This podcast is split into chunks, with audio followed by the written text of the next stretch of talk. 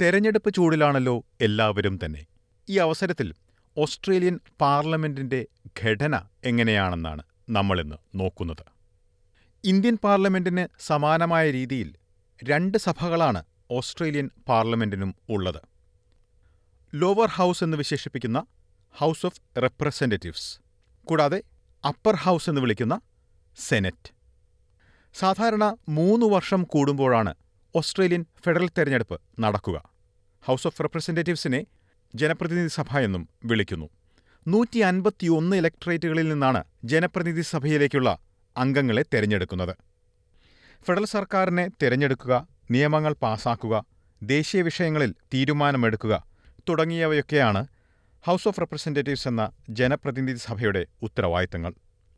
Lower ഹൗസിൽ ഏറ്റവും കൂടുതൽ പ്രതിനിധികളുള്ള പാർട്ടിയാണ് സർക്കാർ രൂപീകരിക്കുന്നത്. ജനപ്രതിനിധി സഭയിൽ ഭൂരിപക്ഷത്തിനായി എഴുപത്തിയാറ് സീറ്റുകളാണ് നേടേണ്ടത്. ഏറ്റവുമധികം പ്രതിനിധികളുള്ള പാർട്ടിയുടെ നേതാവ് പ്രധാനമന്ത്രിയാവുകയും ചെയ്യും.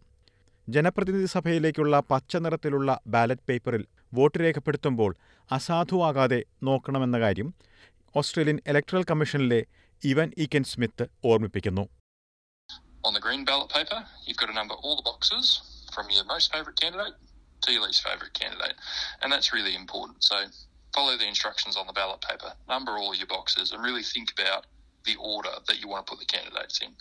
ചെറിയ പാർട്ടികൾക്ക് സർക്കാർ രൂപീകരിക്കാൻ എളുപ്പമല്ല എന്ന് സിഡ്നി സർവകലാശാലയിൽ പൊളിറ്റിക്സ് അധ്യാപകനായ ഡോക്ടർ പീറ്റർ ചെൻ ചൂണ്ടിക്കാട്ടുന്നു Some listeners might recall that in 2019, the Greens did make a big effort actually to pick up a few seats, usually um, inner city seats uh, that were held by progressive ALP members, uh, but they were actually very unsuccessful there. ഇനി സെനറ്റിലെ കാര്യം നോക്കാം. Upper house എന്ന് വിളിക്കുന്ന സെനറ്റിൽ എഴുപത്തിയാറ് അംഗങ്ങളാണ് ഉള്ളത്. ആറ് സംസ്ഥാനങ്ങളിൽ നിന്ന് പന്ത്രണ്ട് അംഗങ്ങൾ വീതവും രണ്ട് ടെറിട്ടറികളിൽ നിന്നായി രണ്ട് വീതം അംഗങ്ങളുമാണ് സെനറ്റിൽ ഉണ്ടാവുക. സെനറ്റിലേക്കുള്ള ബാലറ്റ് പേപ്പറിൽ കാണുന്ന വരയ്ക്ക് മുകളിൽ വോട്ട് രേഖപ്പെടുത്തുമ്പോൾ ആ വോട്ടുകൾ പാർട്ടിക്കാണ് പോകുന്നതെന്ന കാര്യം ഓസ്ട്രേലിയൻ ഇലക്ഷൻ കമ്മീഷനിലെ ഇ കെൻ സ്മിത്ത് വ്യക്തമാക്കുന്നു. You can vote above the line, and that's for parties or groups of your choice. Or if you want to vote for individual candidates, you can vote below the line. Uh, so the voting instructions, one to six at least above the line, if that's the way you choose to vote, or at least one to 12 below the line.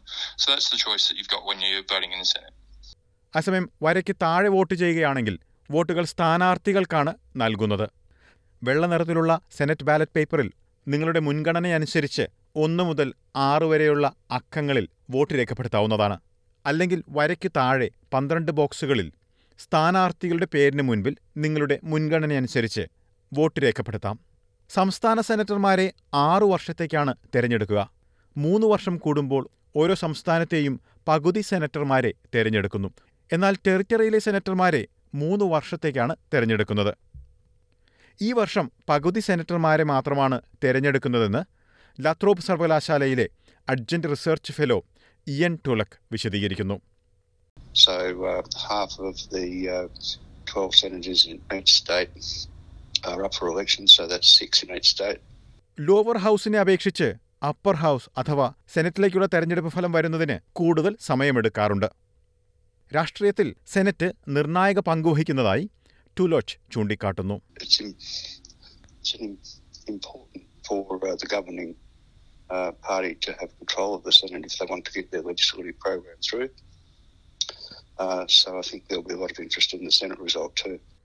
Lower house പാസാക്കുന്ന നിയമനിർമ്മാണ പ്രവർത്തനങ്ങൾ പുനരവലോകനം ചെയ്യുക എന്നതാണ് upper ഹൗസിന്റെ പ്രധാന ഉത്തരവാദിത്വം. Australian പാർലമെന്റിലെ upper ഹൗസിനെക്കുറിച്ചും lower ഹൗസിനെക്കുറിച്ചുമാണ് തെരഞ്ഞെടുപ്പ് വേളയിൽ നമ്മൾ കേട്ടത്.